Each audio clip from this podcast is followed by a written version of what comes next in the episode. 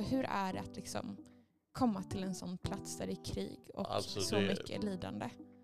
Alltså det är ju jättesvårt att förklara. Dels lever man ju med rädsla. Eh, Alltså man sover ju med ett öga öppet och, och, och dels så ser man ju saker som vi inte ämnade att se. Och folk gör saker som inte vi är ämnade att göra mot varandra. Eh, Och någonstans så ska man som 21-åring absorbera det då och, och hantera och det går ju inte. Så jag valde ju att stänga in allting långt bak ett kassavalv i huvudet och inte ta fram det.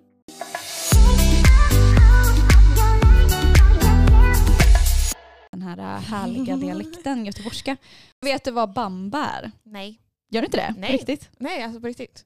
Vad är det? Jätteroligt.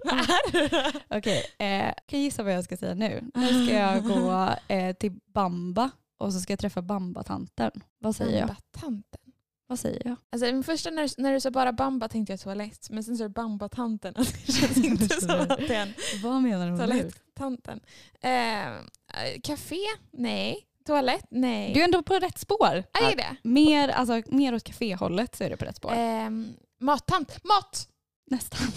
Så nära. och vad är det? Bamba, alltså Skollunch? skolmatsal är rätt svar. Och en stor applåd till Anel som Det känns som att alltså, för att sända från Göteborg, jag tycker faktiskt att vi borde ha en, en riktig göteborgare. Ja, verkligen. Vår gäst idag, Ja. Danne, Ja. han är väl ganska riktig göteborgare eller? Ja, nu när jag tänker på hur han pratar så låter han lite... oh. Eller lite såhär U istället för Ö tror jag. Ja, jag, ska, det känns, jag har en feeling. Han, han har ganska bred göteborgska. Så det är kul. Men så då är får ni ju jätte- njuta av jättekul. någon som pratar göteborgska Ja. på riktigt.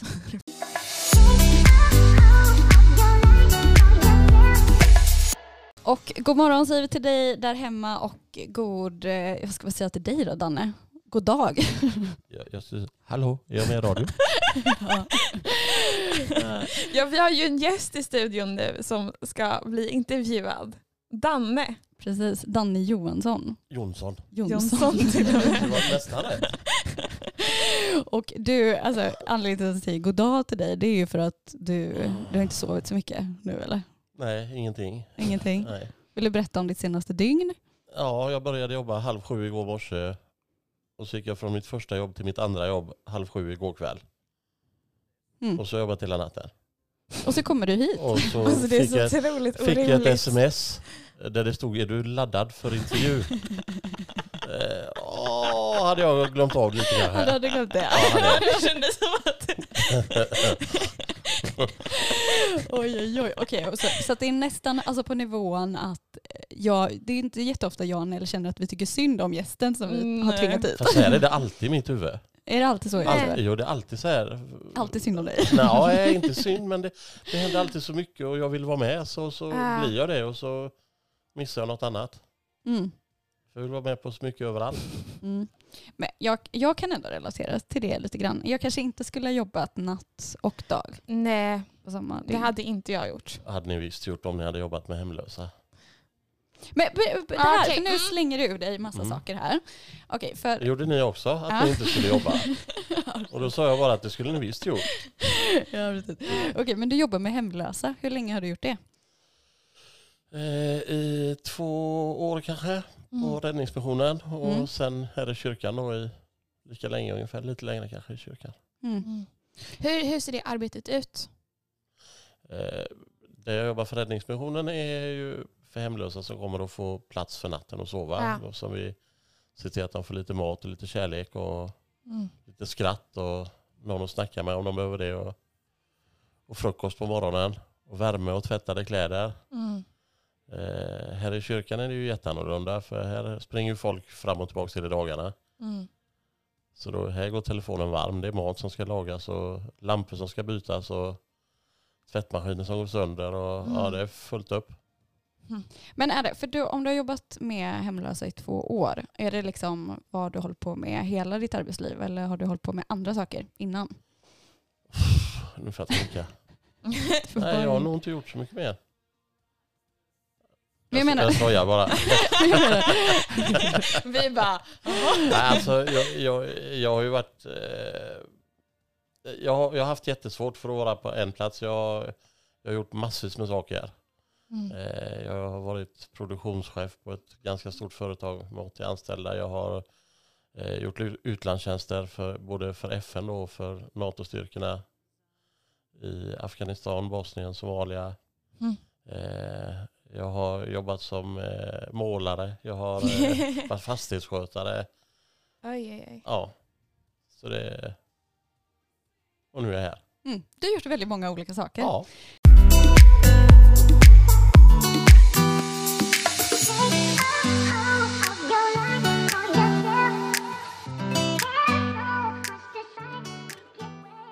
Och eh, alltså du har ju, alltså det känns som att ju mer jag pratar med dig, ju mer intressant blir du för du har varit med om så otroligt många olika delar.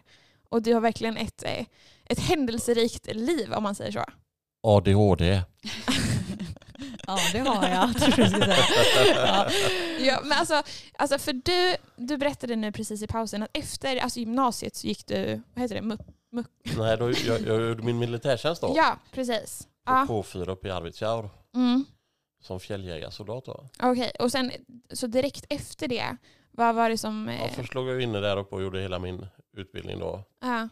till jägarsoldat. Och sen eh, hade jag äldre kompisar som hade gjort FN-tjänst. Mm. Så det ville jag också göra. Mm. Så jag sökte till Libanon och blev antagen. Mm. Men när jag gjorde min utbildning till att åka till Libanon så kom ju kriget i forna Jugoslavien igång. Mm. Eh, Så då var det ett befäl som kom och frågade mig om jag inte hade lust att åka med dit istället då. Mm. Åka till Libanon och så blev det. Så i 21 års ålder så åkte du Ja. för att vara FN-soldat Ja. i Jugoslavien? Ja, där forna måste jag-. Ja. För jag måste ju fråga då, alltså, för vi har inte direkt eh, gjort någon bakgrund här, vad, vad det kriget handlar om. Vill du snabbt bara, Ja, vad det- du, så att det jag var förstår vad du åkte in det, i? det var, De hade ju en president innan som hette Tito. Som höll landet väldigt hårt. Han höll tillsammans. Det finns serber, det finns kroater, det finns bosnier och, och en massa olika. Men alltså i huvuddel då. Och Kroatien ville göra sig fri från, från Serbien och Bosnien. Och Bosnien ville bli fritt. Men Serbien ville inte det. Så då började konflikterna där. Mm. Och Slovenien också. Så då, då började inbördeskriget på grund av det då. Att vissa ville göra sig fria från forna Jugoslavien då. Mm. Och bli egna länder. Mm. Som Och- de ju är idag. Ja, eh, och där, där sökte du alltså till FN, FN-tjänst. Ja, jag sökte ju till Libanon men Ja. kom, hamnade i Men blev det fortfarande inom. FN då? Ja, det Ja. var FN som åkte Ja. ner dit också. Amprofor. Mm. Mhm. Men, men liksom, hur, var det, hur var det att komma dit? Eller alltså hur, och hur länge var du där? Eh, Jag var ju där sammanlagt i nästan tre år. Mm. Mm. Hur, hur länge, alltså i, i FN generellt, hur länge jobbade du med det sen efter det också? Sju år totalt. Ja. Jag var i Somalia och Afghanistan också. Ja. Okej, det jag förstår att det blir en jättesvår fråga, men alltså, hur är det att liksom komma till en sån plats där det är krig och Alltså, så det- mycket lidande?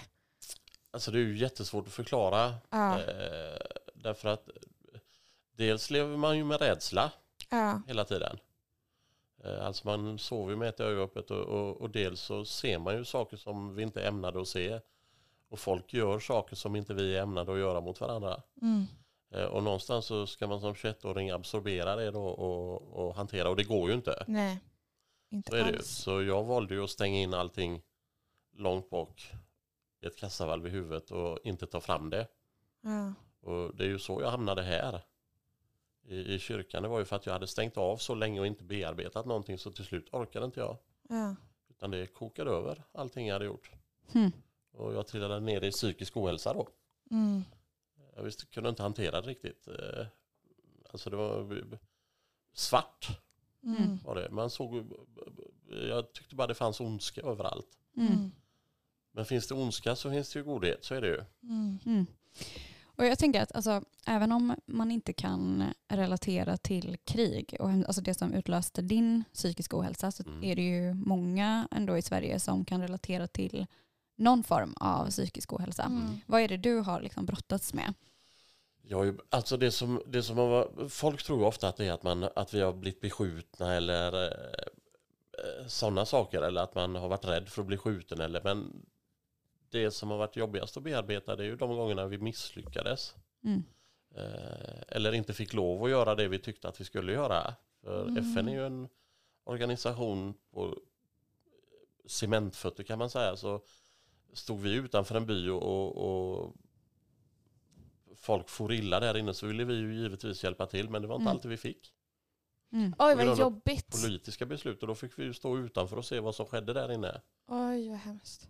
Och sen kunde vi åka in när allting var över och hjälpa till med det vi kunde då. Men då kände man sig väldigt otillräcklig Mm. och det har jag kämpat med. Mm. Mm. Efter att ha sett saker som människor inte är ämnade att se, alltså fruktansvärda saker ute i krig, ehm, hur, hur reagerar man? Alltså det är väl väldigt olika. Vissa hanterar det jättebra. Ja. Eh, vissa tar livet av sig.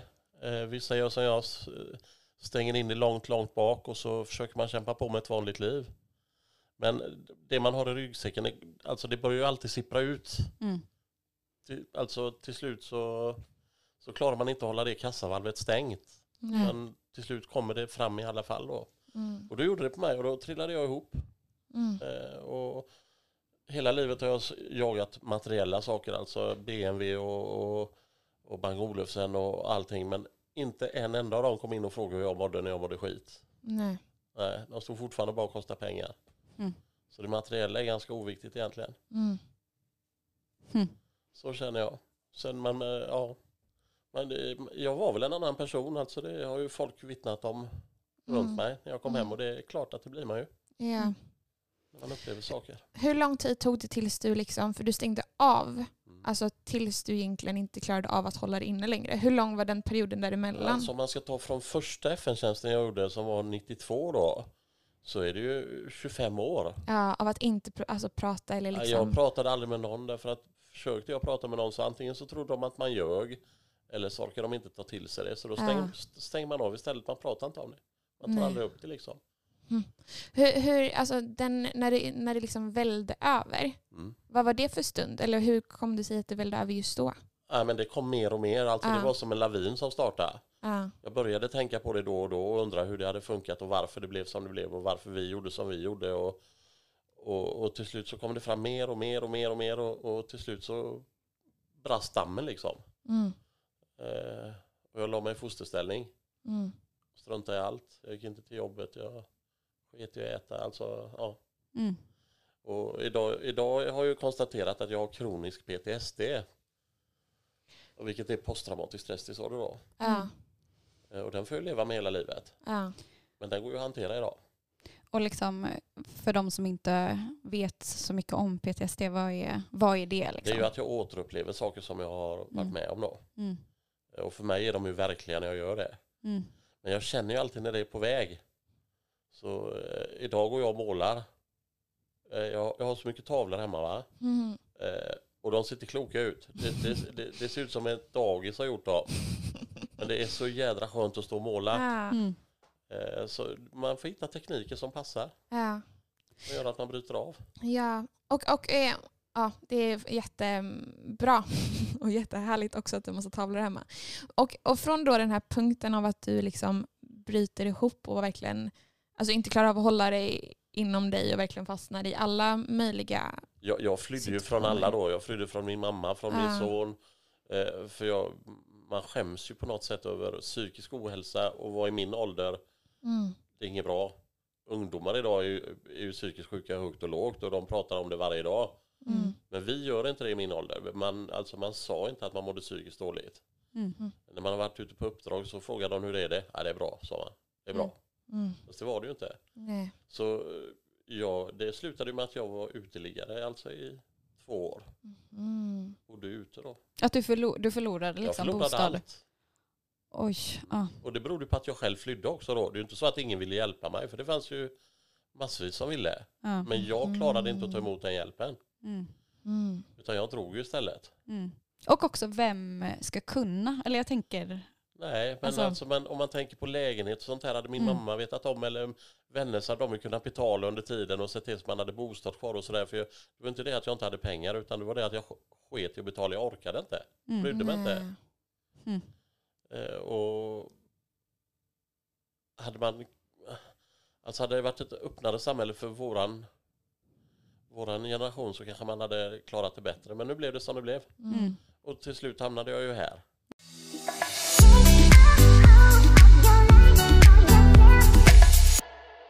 Alltså vi alla önskar ju att ni kunde höra oss i pauserna. Alltså Danne, du är verkligen en Ja, one-liner. är Eller vad ska man säga? En jättebra. person som bara pumpar ut alltså, ja, väldigt eh, roliga grejer. Men berätta då, för du har ju kommit då till en kyrka här i centrala Göteborg. Också där vi sitter just nu. Jag hamnade ju på Betelskeppet först. Ja, du hamnade där först. Ja. och, och det var en tjej på Stadsmissionen som hjälpte mig som hade haft soldathemmet uppe på Inget, jag utbildade mig, Mm. som kände igen mig. Men kan vi bara först, alltså Betelskeppet, det vet ju folk inte allt vad det är för någonting. Ja, det, är ju, det är ju det här eh, skeppet som är för hemlösa som ligger, låg nere i hamnen som de har flyttat. Som finns här i Göteborg Ja. Mm. Och där bor ju Bra ställe. Miss, missbrukare och, och hemlösa och Ja. psykiskt sjuka. Och, ja, det är en salig blandning. Mm. Mm. Och där hamnade jag också. Okej. Mm. Men jag blev inte kvar där så länge. Nej. För jag hann bara vara där i två veckor innan de tyckte att jag inte riktigt passade in där. Vad hamnade du då? då? Då hamnade jag i Linnéahuset här i Granne kyrkan. med mig? Ja, granne Ja, med dig. Ja. Och då fick ni helt plötsligt lite rock'n'roll på femte våningen, eller hur? Alltså det var så roligt för vi bodde ju då i samma, samma byggnad och vi hade ganska lyhört mellan våra trapphus och då vet jag att min rumskompis gillar att spela fiol. Ja, Ja, det är ditt favoritinstrument Danne. Åh. Hon har tagit livet av mig massvis med gånger. Nej. ja, men alltså för då alltså, bodde du här. Ja. Och hur, vad, vad hände sen? Alltså, hur gjorde det att ändå liksom... Och hur var För det att komma hit? för det tyckte inte ju- vi var de mest alltså, normala människorna på hela planeten? Nej, alltså jag tyckte ju allting var jättekonstigt. Alltså jag hade, jag hade ju en tro, alltså jag, jag bad ju och sådär. Alltså jag, jag hade ju en gudstro. Men eh, för, för det första så var ju alla snälla hela tiden och det var ju görjobbigt. Snälla. Snälla Ja. ja. Bara så trevligt åt. Och det var, Var det jobbigt? Ja, görjobbigt. Varför? Därför att det ska, det ska skava lite. Aha. Det får inte vara för bra. Nej. Nej. Och det var det ju här. Ah. Ja. Och sen gick jag på gudstjänster och då sjöngs det lovsång. Och Vad tyckte du om det Ja, då? jag tyckte det var så jobbigt va? Jag tyckte det var så dåligt. Och- Ja, jag orkade bara inte. Idag står jag och sjunger med som värsta eh, tokstalen där uppe på Ah. läktaren. Mm. Men det är någonting som man får vänja sig vid. Men i början jag tyckte det Det var inte det, som, det var inte det som drog in dig? Nej, jag, jag, gick till, jag gick till pastorn och frågade, måste man tycka det här är bra? För jag tänkte, då, då, kan jag nog inte, då, kan jag inte, då kan jag nog inte ha något ro då om det är så. För, men oj, det här också, så här, hade du en tro sen innan? Ja, eh, alltså jag var ju ateist fram till jag var 21. till- Okej. till jag hamnade nere i Jugoslavien. Men Ja. två dagar innan nyårsafton, julafton 1992 så var vi i ett väldigt jobbigt läge. Och då bad jag för första gången i mitt liv. Mhm. Och sen kan man ju inte säga att man är ateist för då, då, är, man ju inte, då är man ju lugnare också. Mm. Ja, Mm. för ber man så ber man ju. Så är det ju. Mm. Ja. Och det gjorde jag för brinnande livet. Mm. Eh, Och har gjort massvis med gånger sedan dess. Men det har liksom, Gud har väl mer varit en jultomte som jag har bett när jag har behövt något. Snälla Mm. hjälp mig nu, nu är det Mm. jobbigt Nu är det här. kris. Ja, Mm. så har det varit. Och det har ju ändrat sig mm, sen jag kom hit. Det är ju, Mm. Ja, för hur, hur, hur, vad hände sen då? När du kom in hit, alltså flyttade in i Linnéahuset, du träffade massa snälla människor och gick ändå på gudstjänst. och så blev jag snäll själv också. Men hur, hur är den Rackarns. processen liksom från att alltså, befinna dig i sånt mörker och tycka att livet är så fruktansvärt och att du inte orkar med någonting till Mm. att du ändå är nu och liksom själv jobbar med hemlösa? Nu, nu, nu, ska, nu ska jag säga att det, det kanske är Guds verk som har gjort det. Men alltså, först och främst var det människorna som är i huset och, och jobbar i huset och rör sig Ja. i huset. Eh, som gjorde att, eh, att jag fick hopp och tro igen. Mm. Eh, sen, sen kom in, alltså blev min, min gudstro har ju byggts på på vägens gång. Jag håller ju fortfarande på att lära mig vem man är och varför och hur han funkar och Mm. eh, allt det där. Så det, det är ju en resa som jag gör som kanske kommer ta jättelång, kanske hela livet innan jag är färdig. Mm. Men eh, människorna som var här i huset, de, de gav utan att ha några baktankar. Eh, fick man något så fick man något. Man, man behövde inte betala tillbaka. Det var jättekonstigt var det. Inte, inte alls som jag var van vid. Mm. Jakob köpte en sån här hårtrimmer till mig och det, var det, är det jobbigaste jag upplevt i hela mitt liv. För jag tänkte nu kommer han snart och säger att jag ska göra något. Mm. För jag har fått den, men så var det ju inte. Mm. Jag fick den för att jag behövde raka håret. Mm. Så var det. Så det människorna här alltså, och så skratta. Alltså jag kommer ihåg jag skrattade här för första gången på så många år som jag kände att jag skrattade från magen liksom. Mm. Att det var på riktigt. Wow. Eh, Att jag inte gjorde det för att andra skulle se att jag skrattade eller utan det var på riktigt jag Wow. skrattade. Mm. Och här får vi ha kul. Eh, eh, Ska vi vara helt ärliga så du- Linnéakyrkan är ju helgalen. Alltså vi har ju görkul här, eller hur? Ja, jag håller med. Ja men visst har vi det? Ja, Ja, ja, ja. Alltså det är så sköna människor som är här så ja det är bäst är det. Wow. Och hur, alltså sen du då, alltså din tro, för människorna var en del av din resa att förstå att det finns hopp, att det finns mer. Mm. Och antagligen att också upplevde att Gud var på riktigt kan jag gissa. Ja, och det har jag upplevt massvis med gånger sedan Ja. så det, det är ju inte heller helt lätt. Nej. För, för det första så ändrar han ju en på insidan, så man ändrar ju sig som person. Ja. Och det är också något som är svårt. Mm.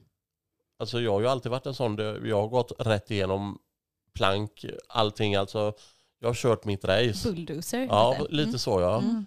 Och, och helt plötsligt så tar man ett steg tillbaka och säger nej men jag vill inte bråka.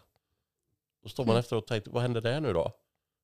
Varför, Vad hände nu? ja, varför klappar han Ja. inte till han liksom? Ja. Ja, eh, men den, ja, det, är, det är en resa man gör Ja. och det är inte alltid, alltid så lätt när man, eh, när man ändras själv. Nej. Nej. För man känner ju inte igen sig.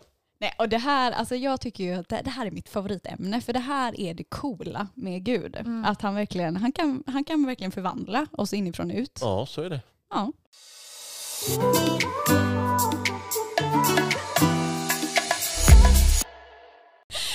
Alltså vi ska se Danne här, alltså. han sitter ju och sjunger med i låtarna och han ligger som Freddie Mercury här med micken. Kan de utan till. Micken liksom ligger ner, eller på ett stativ och liksom ramlat av från bordet. Så det, är, det det en härlig Ni, syn. ni ska se studion. Ja, Det är en snickerboa. Ja, det är... Jag väntar bara på att Emil ska komma in. Ja precis, var är han? Emil. Ja, och det, Ja. ah, ja, det är så kul att ha dig här Danne. Mm. Ja. Eh, och jag tänker att alltså, vi vill fortsätta lite där vi alltså, slutade förra gången. ja, det vill vi. Av att du ändå kom in, alltså, du gick från att ändå hamna, bli hemlös, Ja. kom in i kyrkan och fick Ja. bo i härberget som de har här och lägenheter som de har här. Ja. Möt, mötte människor som visade att okej, det finns hopp. Ja. Eller att du fick smaka på någonting mer. Jaha. Och så mötte du Gud. Ja. Hur har du fått liksom sett att Gud är på riktigt? Ja, men alltså han, han visar det massvis med gånger på olika sätt. Mm. Och inte alltid när man vill.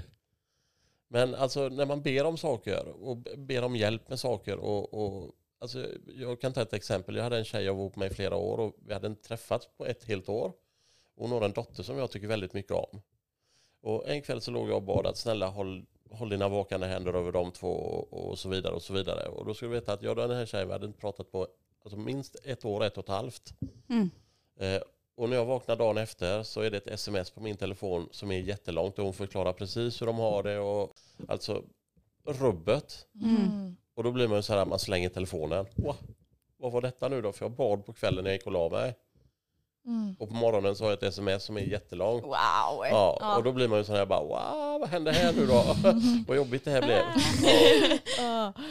Och så, så är det ju med grej efter grej efter grej. Alltså för det som är skillnad idag det är ju att man ber ju inte så mycket för sig själv längre, man ber ju för andra. Mm. Alltså man får ett större fokus på andra som har det svårt och jobbigt. Och, och, och man ser ju hur, hur Gud verkar. Mm. Eh, gång efter gång efter gång. Med folk som är i missbruk och kommer hit och är helt rena helt plötsligt och vill vara med. Och, alltså det, det är jättehäftigt. Jag Mm.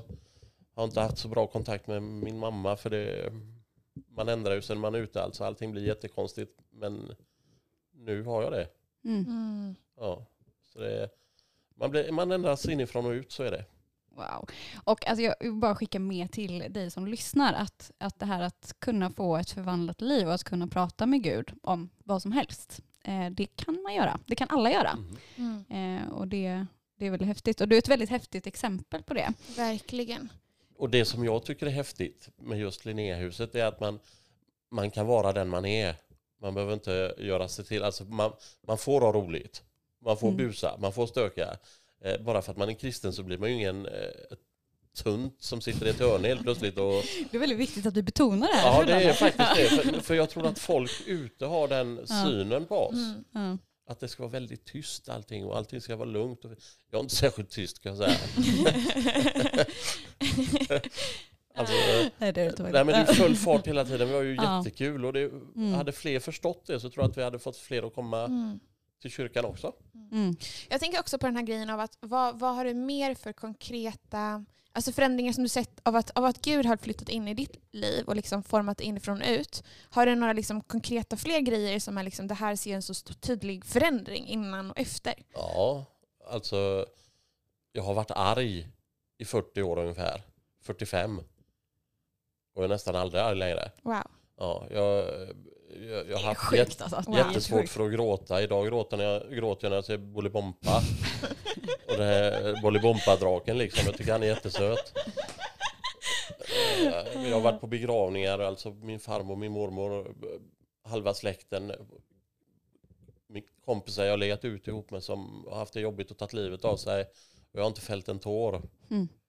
Och idag har jag inga problem att gråta alls. Jag kan, jag kan gråta inför hela världen om det är så. Det är ju Wow. skönt att gråta.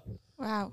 Ja, och, att, och så framförallt att man, man vill väl, man tänker inte alls i samma, man släpper sig själv väldigt mycket och fokuserar mer på andra tycker jag. Mm. Man blir inte så viktig själv i sammanhanget utan det blir mer, jag blir gladare idag när jag kan hjälpa någon med något än jag blir om jag får något liksom. Mm. Förr har man alltid varit avundsjuk, varför fick inte jag en sån klubba eller Mm. ja, Mm. vad nu kan vara. Idag blir man glad om någon annan får det och det, det är en jätteskillnad för mig i alla Ja, fall. det är jättevackert. Och det är häftigt att, alltså, att det både är alltså, för sin egen skull, alltså att, man, att Gud hjälper till liksom, att ta en tillbaka till där man är skapad till att Ja. vara. Mm. Men också då att man helt plötsligt kanske orkar hjälpa, hjälpa andra Ja. eller vara snäll. Ja. Det är helt galet. Och, och han formar ju ett lag. Ja, eller hur? Ja. Alltså, vi, vi, får, vi får ju olika uppgifter allihopa. Jag fyller min funktion. Sen har vi Jakob som fyller sin och Lollo som fyller sin och Roger som är som fyller sin. Och, Mm. alltså alla, man, man blir som ett team. Mm. Och alla har olika färdigheter liksom. Mm. Men tillsammans så blir man jättestarka. Mm. Jag vill också bara, alltså, för du nämnde jättesnabbt innan tidigare intervjun av att du hade liksom asmycket, massa bilar och massa fina prylar och allt Mm. sånt där. Nu har du ju inte det på samma sätt. Jag har ingenting idag i princip. Du har ingenting. Nej, jag har Nej. en tv och en, och en liten soffa och, och någon stereo och sådär. Ja. Eh, Men annars har jag ingenting. Och, och vad, vad eh, saknar du prylarna? Ja, jättemycket. Nej, inte, inte ett dugg. Nej. Alltså, det kan vara jättefint att ha fina bilar och, och, och sommarhus och, och allt sånt där men då ska man ju må bra och, och så ska man hela tiden veta att det inte är det som är det viktiga i livet egentligen. Sen kan det vara kul att ha det Mm. och, och jättetrevligt och, och ha någonstans att ta sig och, och göra saker och sådär. Men eh, eh, att man mår bra i själen det är viktigast av allt. Inte, Mm. inte, inte vad man tittar på för tv eller Mm. vad för mobiltelefon eller Mm. Det är ganska oväsentligt faktiskt. Alltså, jag tycker det här är så, det är Ja, så det är så häftigt. mycket som jag bara känner såhär wow, wow. wow, wow. Och det är också så att, alltså, stackars, du har ju inte sovit på typ ett dygn. Ett dygn nu. Nej, för, för, att du också har då jobbat Ja. eh, mycket med Mm. att just hjälpa människor. Mm. Mm. Och det, det, det, jag jobbar bara med det idag. Ja. Jag gör inget annat. För, alltså, förr har det varit en, en, eh, en merit att stå som, jobba som dörrvakt. Jag har jobbat på Valand bland annat som dörrvakt Mm. I flera, flera år. Eh, Jag skulle aldrig i livet göra det idag. Mm. Eh, Jag tycker det är skithäftigt det jobbet jag har idag. Mm. Ja. Ja det är supercoolt. Ja. Och vi är ju så glada att få liksom, ja, ha fått lära känna dig Ja. och få lära känna dig. Detsamma. Och det är så skönt att du inte tycker jag är lika konstig längre. Alltså bara en sån sak. Ja, men du, Så alltså jag, pratade med, jag pratade med en här igår Ja. ja, och han sa, eller han, han nämnde någonting om så här, eller han sa inte vad specifikt du hade sagt om oss när du kom hit. Men det var inte så här, wow vad cool Alma och gänget är där uppe. Ja, men ni, ni var ju så snälla så man fick ju ont i magen ju. Alla var bara jättesnälla och jag gick bara så här, men så snäll kan man inte vara, lägg av. Ja, Ja. Och så, fast du är ju så snäll. ja men det, men, Ja. Du är också så snäll Danne. Ja, precis. Ja. Och du har ett så fint hjärta. På gränsen till löjlig kommer jag bli till slut. Och det är det här som är så häftigt. För, Ja, att, det är för häftigt. att du Det beskrev det innan, alltså att innan du åkte ut på utlandstjänst. Ja. Att du var den här snälla Danne, Ja. egentligen. Liksom. Ja, och glada. Och, Glada. Ja. Och sen hände, alltså liksom, hände livet. Alltså du har verkligen haft eh, väldigt utmanande liv Ja, kan vi alltså ju säga. man, tog, man tog så mycket stryk så man, Mm. man blev hård. Mm. Ja. Men att Gud då kan få en att, alltså kan lösa de här hårda knutarna. Ja. Ja, alltså att han, att han kan få en att gå från att inte vilja leva mer till att inte vilja göra annat än att leva. Det är ju helt fantastiskt. Och det är oh, wow. Det är så Wow. bra. Det är så bra. Och vi hoppas att du där hemma nu kan ta till dig det här som Verkligen. Danne berättar. Ja. För det är, det är verkligen så på riktigt. Ja. Det är så tillgängligt. Mm. Så stort tack för att du kom hit Danne. Får gå och lägga mig nu? Du får verkligen gå och lägga dig du, nu. jag först fråga, du, du är ju göteborgare, Ja. det hör man ju. Nej. Kan du liksom ge ett tips allmänt så här, om man vill låta mer göteborgsk? Ja, hur i ska jag göra? Wow, vad svårt. Men är inte ni från Göteborg då? Nej, vi är från, från Norrtälje. Stockholm. Sitter jag och pratar med två nollåttor? Hade jag vetat det hade jag aldrig gått på den här intervjun kan jag säga. nej, nej, alltså. Ska man vara göteborgare så ska det väl vara att man är rätt soft. Är du god eller? Säger man istället för att... Är du god Ja, eller? Det är en bra ja. one-liner. Det är en bra. Alltså i Stockholm om, om det är trafikstockning så sitter gubbarna och skäller på varandra. Mm. Ja, här i Göteborg så vevar vi ner ute och säger är du god eller? Så är det. Det är Göteborg. Det är ändå väldigt härligt. Ja, det är härligt. Ja, men stort tack, Tack för att du har varit så med. verkligen. Nollåttor, fattar ni? Tack ska ni ha. Hej!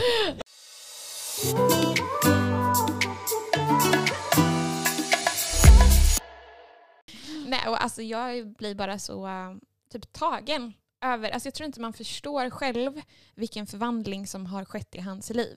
Mm. Hur kan han kunna gått från att verkligen ha, alltså i- vad var det, 30 år? Mm.